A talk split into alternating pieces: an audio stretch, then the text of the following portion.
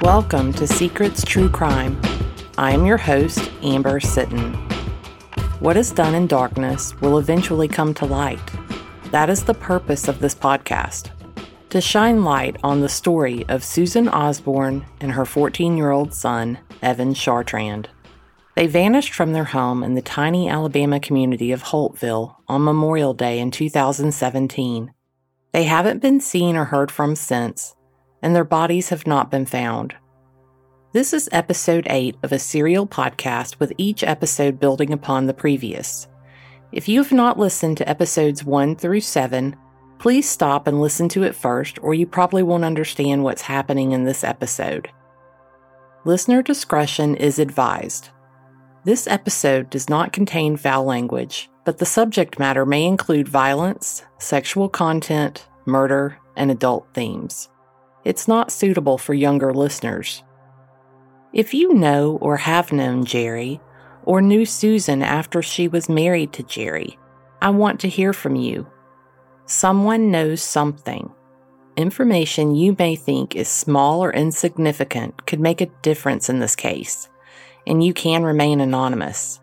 Secrets True Crime at gmail.com. We are going to discuss Jerry Osborne quite a bit in this episode. I want to reiterate that Jerry Osborne has maintained his innocence. To my knowledge, he still claims that Susan and Evan left their home with another man. On Monday, May 13th, Holtville High School, the school Evan attended, dedicated a koi pond to Evan. You will hear more about this later in the podcast. My husband graciously agreed to accompany me for this trip. We left early on Monday morning to make the drive from our home to the Wetumpka area to meet Susan and Evan's family for breakfast at Waffle House. Susan's brother Brian, his wife Melissa, and Susan's mom Linda were all in town for the dedication. For the months I've been preparing and making this podcast, Melissa, Holly, and I talk and message each other numerous times on a daily basis. I was happy to finally meet Missy in person. We spent breakfast discussing the case, and despite the countless hours we've spent going over and over and over this case, I still learned some new things. Linda described a neighborhood meeting that was held in Jerry and Susan's neighborhood after they were reported missing. At least one of the investigators from the Elmore County Sheriff's Office attended the meeting and spoke with the neighbors. Susan and Evan's family were told that in this meeting, at least one neighbor reported hearing gunshots in the middle of the night on Memorial Day, or in the wee hours the following day. Holtville is a rural area. I also live in a rural area, where people have chickens and other farm animals. Gunshots in the middle of the night in areas like this are not that unusual and wouldn't necessarily cause alarm. It could be something as simple as a possum or raccoon invading someone's henhouse. Regardless, it's still an interesting piece of information. The last bit of information the family shared with me really took me by surprise. After Susan and Evan were reported missing, I'm told that Jerry and his parents distributed missing persons flyers they didn't distribute the flyers reviewed and approved by the sheriff's office. They created their very own flyers. I've obtained a photo of one of the flyers. I'll be sharing the photo of this flyer on the Secrets True Crime Facebook page. If you've never visited the page, you'll want to this time. I believe you will be just as stunned by this flyer as I am. It has both Susan and Evan's photos on it, under each photo, it has their name listed. Evan's last name was spelled incorrectly, and then an attempt was made to correct it with a black sharpie. On the left bottom half of the flyer, in red ink, there is a graphic added that says, If found, cash reward. Under that graphic, it has $5,000 in black ink in a bold font. Just below that, it again says, Reward offered.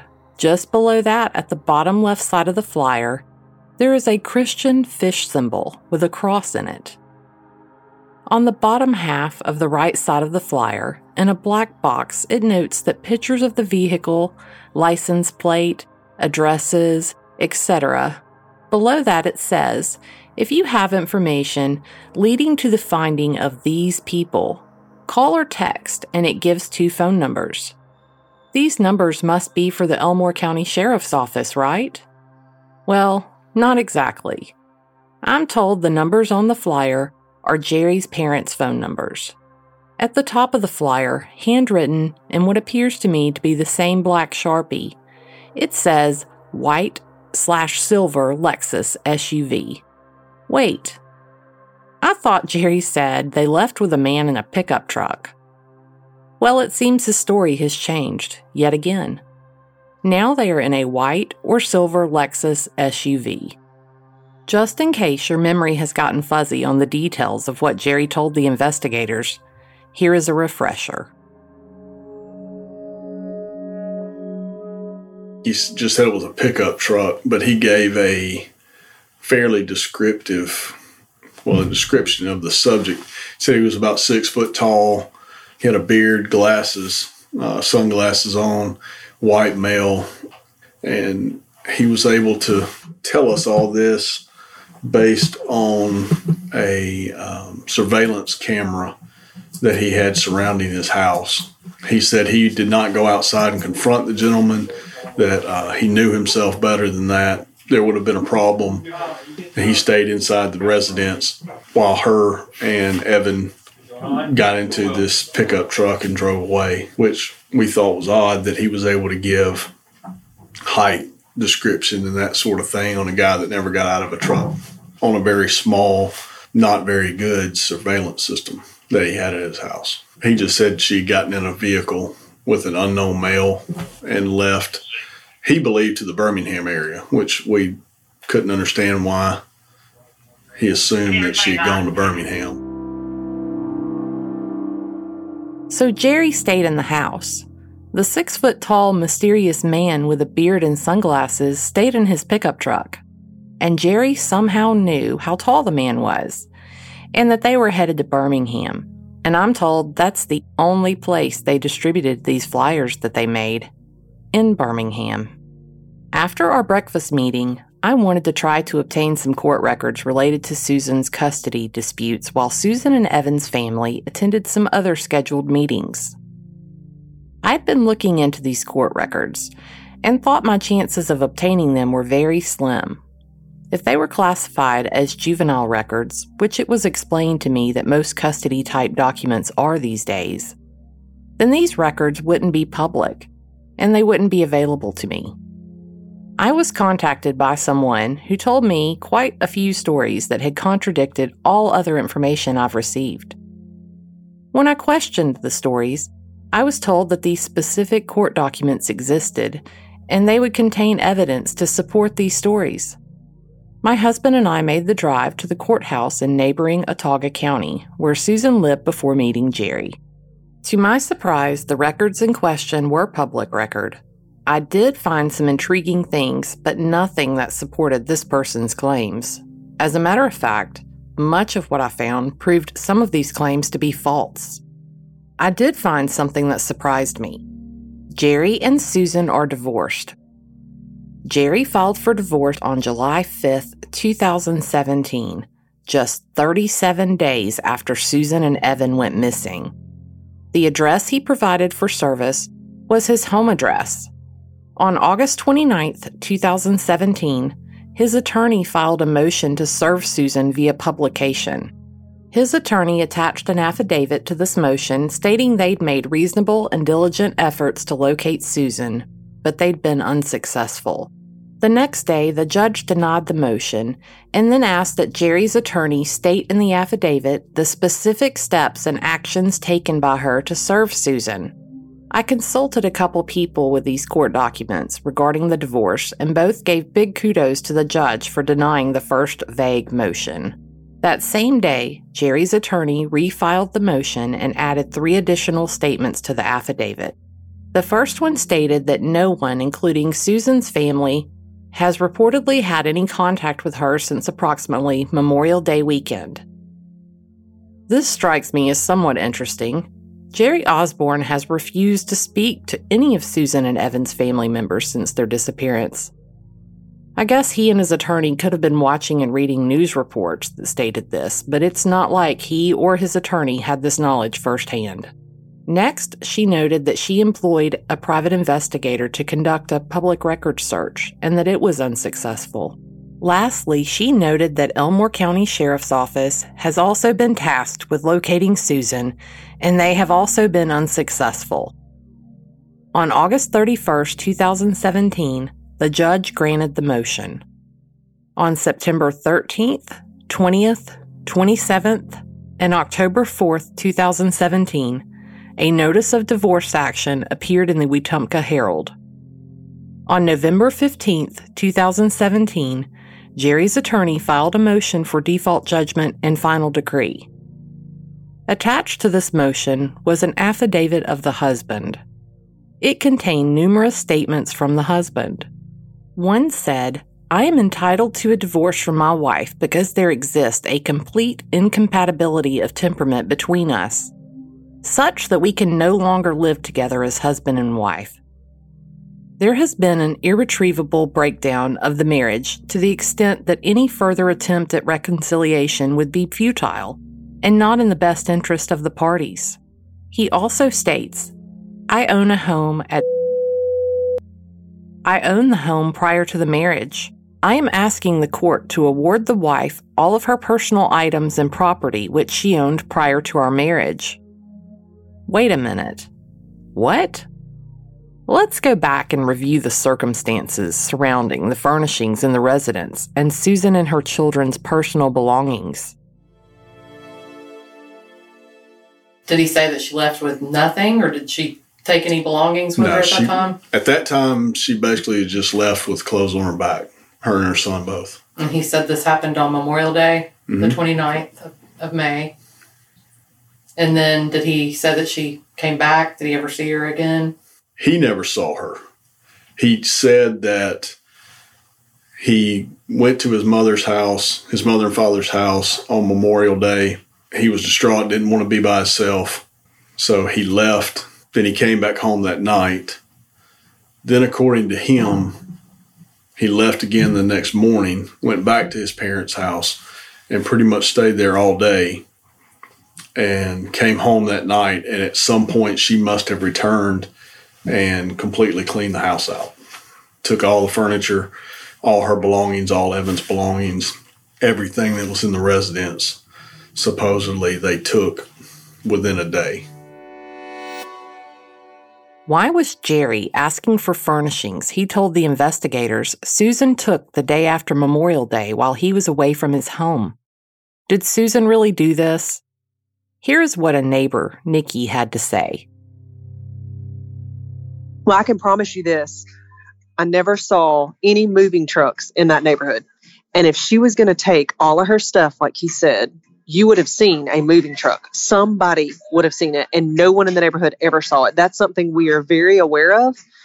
And that was a pretty tight knit community as far as being aware of big things like that and we had a Facebook page. So if somebody was moving in or leaving, there were several nosy neighbors that made sure that they informed everybody of things. And that was never something any of us saw. And you had to see it. You were driving in and out.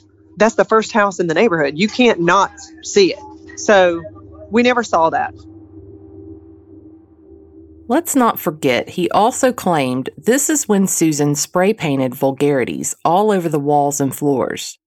This was the excuse given for the need to immediately remodel his home. Now let's listen to what Lieutenant Evans and Captain Ogden told me later on in our interview. Do you know how quickly after the 29th, after Memorial Day, he began the remodel? Didn't his father tell y'all that he had come over there and started. I was under the impression it was basically the day after Memorial Day. Immediately, the 30th.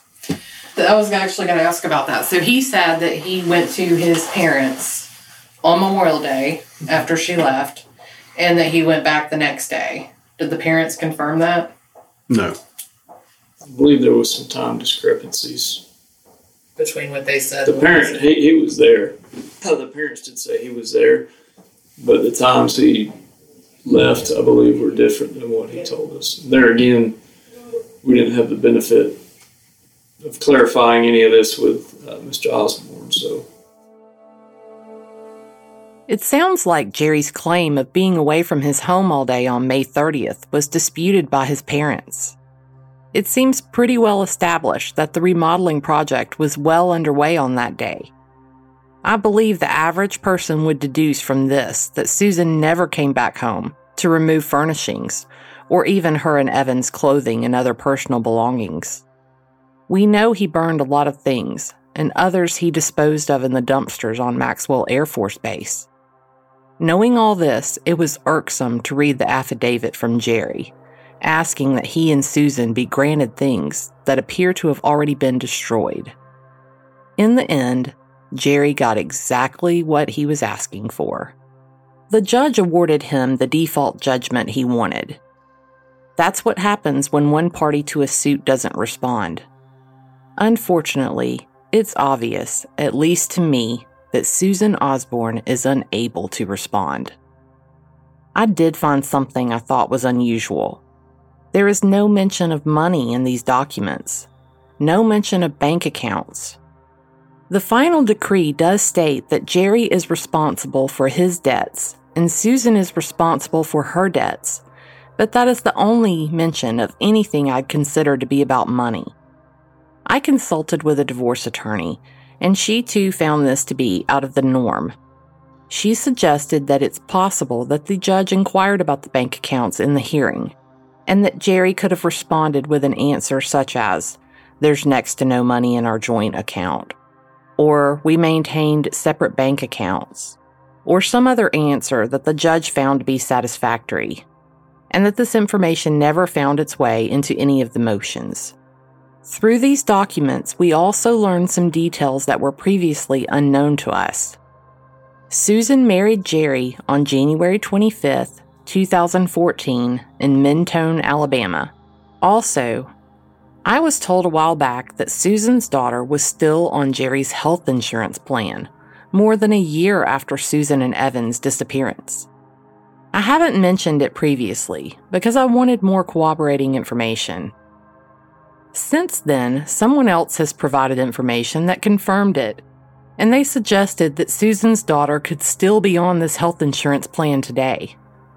I found this surprising when I first learned of it, but now that we know Jerry and Susan were divorced less than six months after her disappearance, it seems even more unusual to me. After we left the courthouse, we made our way back to Slapout. We had a little free time on our hands before the dedication at the high school. We stopped at various businesses around town to put up updated missing persons flyers. We went to the girls' store, the ice machine in the parking lot of the boys' store, the appliance store, the local farmers market stand where they sell fresh fruit, vegetables, and flowers, and then finally to the local subway. We bumped into Susan's family again we sat down to eat lunch with them and then made the short trip to Holtville High School. The original structure at the high school was built in the 1920s. It's a very unique and beautiful building. The exterior is white stucco with Spanish tile accents. We signed in at the main office and then we were directed to walk through the school to a courtyard behind the main building where the koi pond is located. Fishing was Evan's favorite thing to do, and this tribute to him couldn't have been more fitting. The koi pond is constructed out of stone and has a waterfall. It is surrounded by flowers and other plants. The finishing touch is the wooden and iron bench at the edge of the courtyard overlooking the pond. It really is lovely.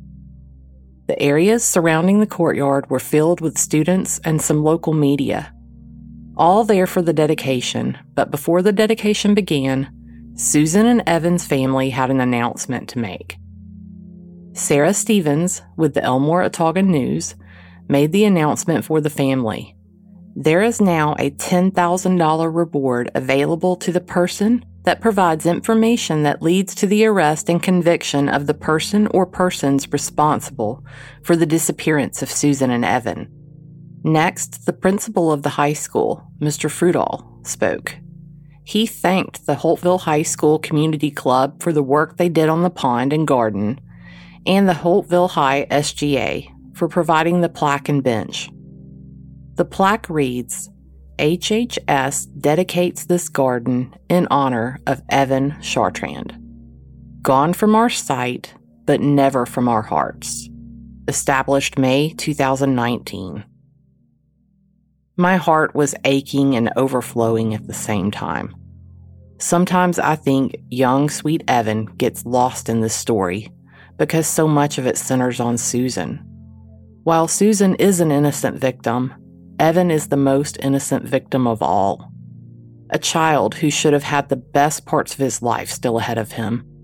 Mr. Fruitall noted they decided to dedicate the pond to Evan for two reasons.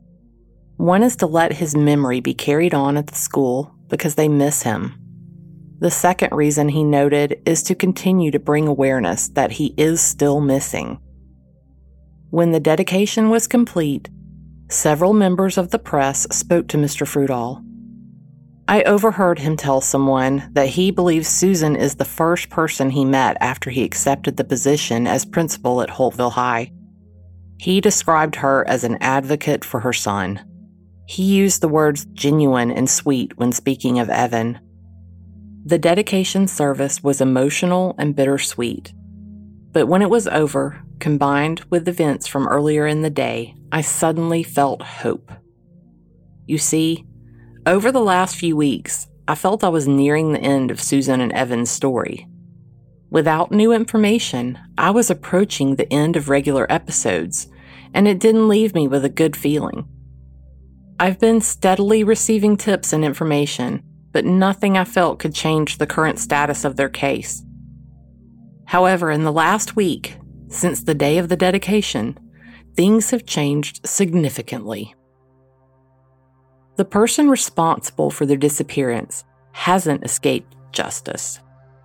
A lot of new information has come to light. You've heard some of it today, and other things are still being investigated further. This isn't a cold case. It's still being actively investigated by the police and others. The person responsible for this isn't free. This person may be free physically and going about a somewhat normal daily life, but he's not free mentally. He's living with the constant fear and anxiety that he's going to be arrested, and he should be. Justice is coming. In the days following the dedication, even more details and information have come to light. I can't fully share how this information came to me. Two days ago, I received a message that contained information that again took me by surprise. It was an Autauga County 911 communications call detail report. Autauga County is a neighboring county of Elmore, and it is just a short distance from the home where Susan and Evan disappeared. Susan and Evan lived in Autauga County prior to her marriage to Jerry. The subject of the report is a 911 call that was received in Elmore County on July 29, 2017 at 2:28 p.m. And Elmore County was transferring the call and information from the call to Autauga County. The document gives an address which I have confirmed to be the address of Jay's mom. To refresh your memory, Jay is the name we are using for Susan's daughter's father. Further down in the report, there is a place for the complainant or contact information. The name listed here is the name of the person at Elmore County 911. In the address line, it states Suzanne Osborne Welfare Check. Jay's real name, and he's labeled as the father. The phone number listed appears to be for Elmore County 911. Below that is the dispatch information. The report indicates that a patrol unit was dispatched to Jay's mom's home and that the unit spent 17 minutes there. Below that section is a section for comments. I'm going to read those comments to you. Elmore trying to do a welfare check on the mother of his child wanted to know if he can get in contact with her. Mail is, and it has Jay's full name and notes he lives at this X20. X20 is referring to location. Female is Suzanne Osborne, unknown X20. They have Susan's first name wrong on this report. The last thing it says is male has custody of their child and keeps in contact with him. That last sentence really jumped out at me. I had been told that Jay and Jerry didn't really know each other and had little to no contact until after Susan and Evan disappeared, when Jerry continued to pay Jay child support. Maybe that's the contact Jerry was referencing. I don't know. Again, this call to 911 was made on July 29, 2017, the day that Elmore County Sheriff's Office conducted the welfare check at Jerry's home, and also the day that they executed the search warrant. So, in the midst of all that was going on at Jerry's home, he makes a 911 call wanting a patrol unit to go to the residence where Susan's daughter lives. The call was made at 2:28 p.m. I don't know the exact time the investigators conducted the welfare check, but I've confirmed it was in the morning hours. This call was made after the investigators conducted the welfare check. I know the investigators served the search warrant in the afternoon on the same day, but I have not been able to confirm the exact time. It's possible this call could have been made by Jerry as he stood at the street in front of his home while the investigators were executing the search warrant. What was the purpose of this call? I have some theories, but I'm going to wait to discuss them. I'm expecting to receive further information on this call that could shed further light on it. We will revisit this in a future episode. As I've spent time in Elmore County, I've learned Susan Osborne isn't the only missing woman in town. I Googled the other cases to familiarize myself with them. As I was reading about one of these women, something jumped out at me. While I was in town on Monday, I met with the investigator assigned to her case. I will be sharing the information about this missing woman and discussing the common threads I found. You are going to hear never before released information regarding the circumstances of her disappearance.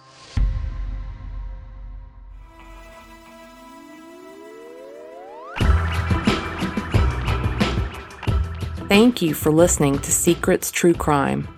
If you have any information that could help in solving the disappearance of Susan Osborne and Evan Chartrand, please call the Elmore County Sheriff's Office at 334 567 5546. You may also email me at secretstruecrime at gmail.com. I want to say thank you to those who have contacted me with information and those who've reached out to encourage me. Each of you has provided a tremendous amount of help, and you are making a difference in this case. Not only am I appreciative, but Susan and Evan's families are so thankful as well. To those of you listening that have information and fear or something else is keeping you from reaching out, please just do it. Many like you already have, and any information they've requested be kept private is and will continue to be kept that way. If you are enjoying this podcast, please let us know by giving us a five star rating and review in Apple Podcast. I'm active on social media and often share photos of Susan and Evan. Follow Secrets True Crime on Facebook, Instagram, and Twitter at Secrets Crime. The audio editing and post production for this show is by Kane Power at overnightaudio.net.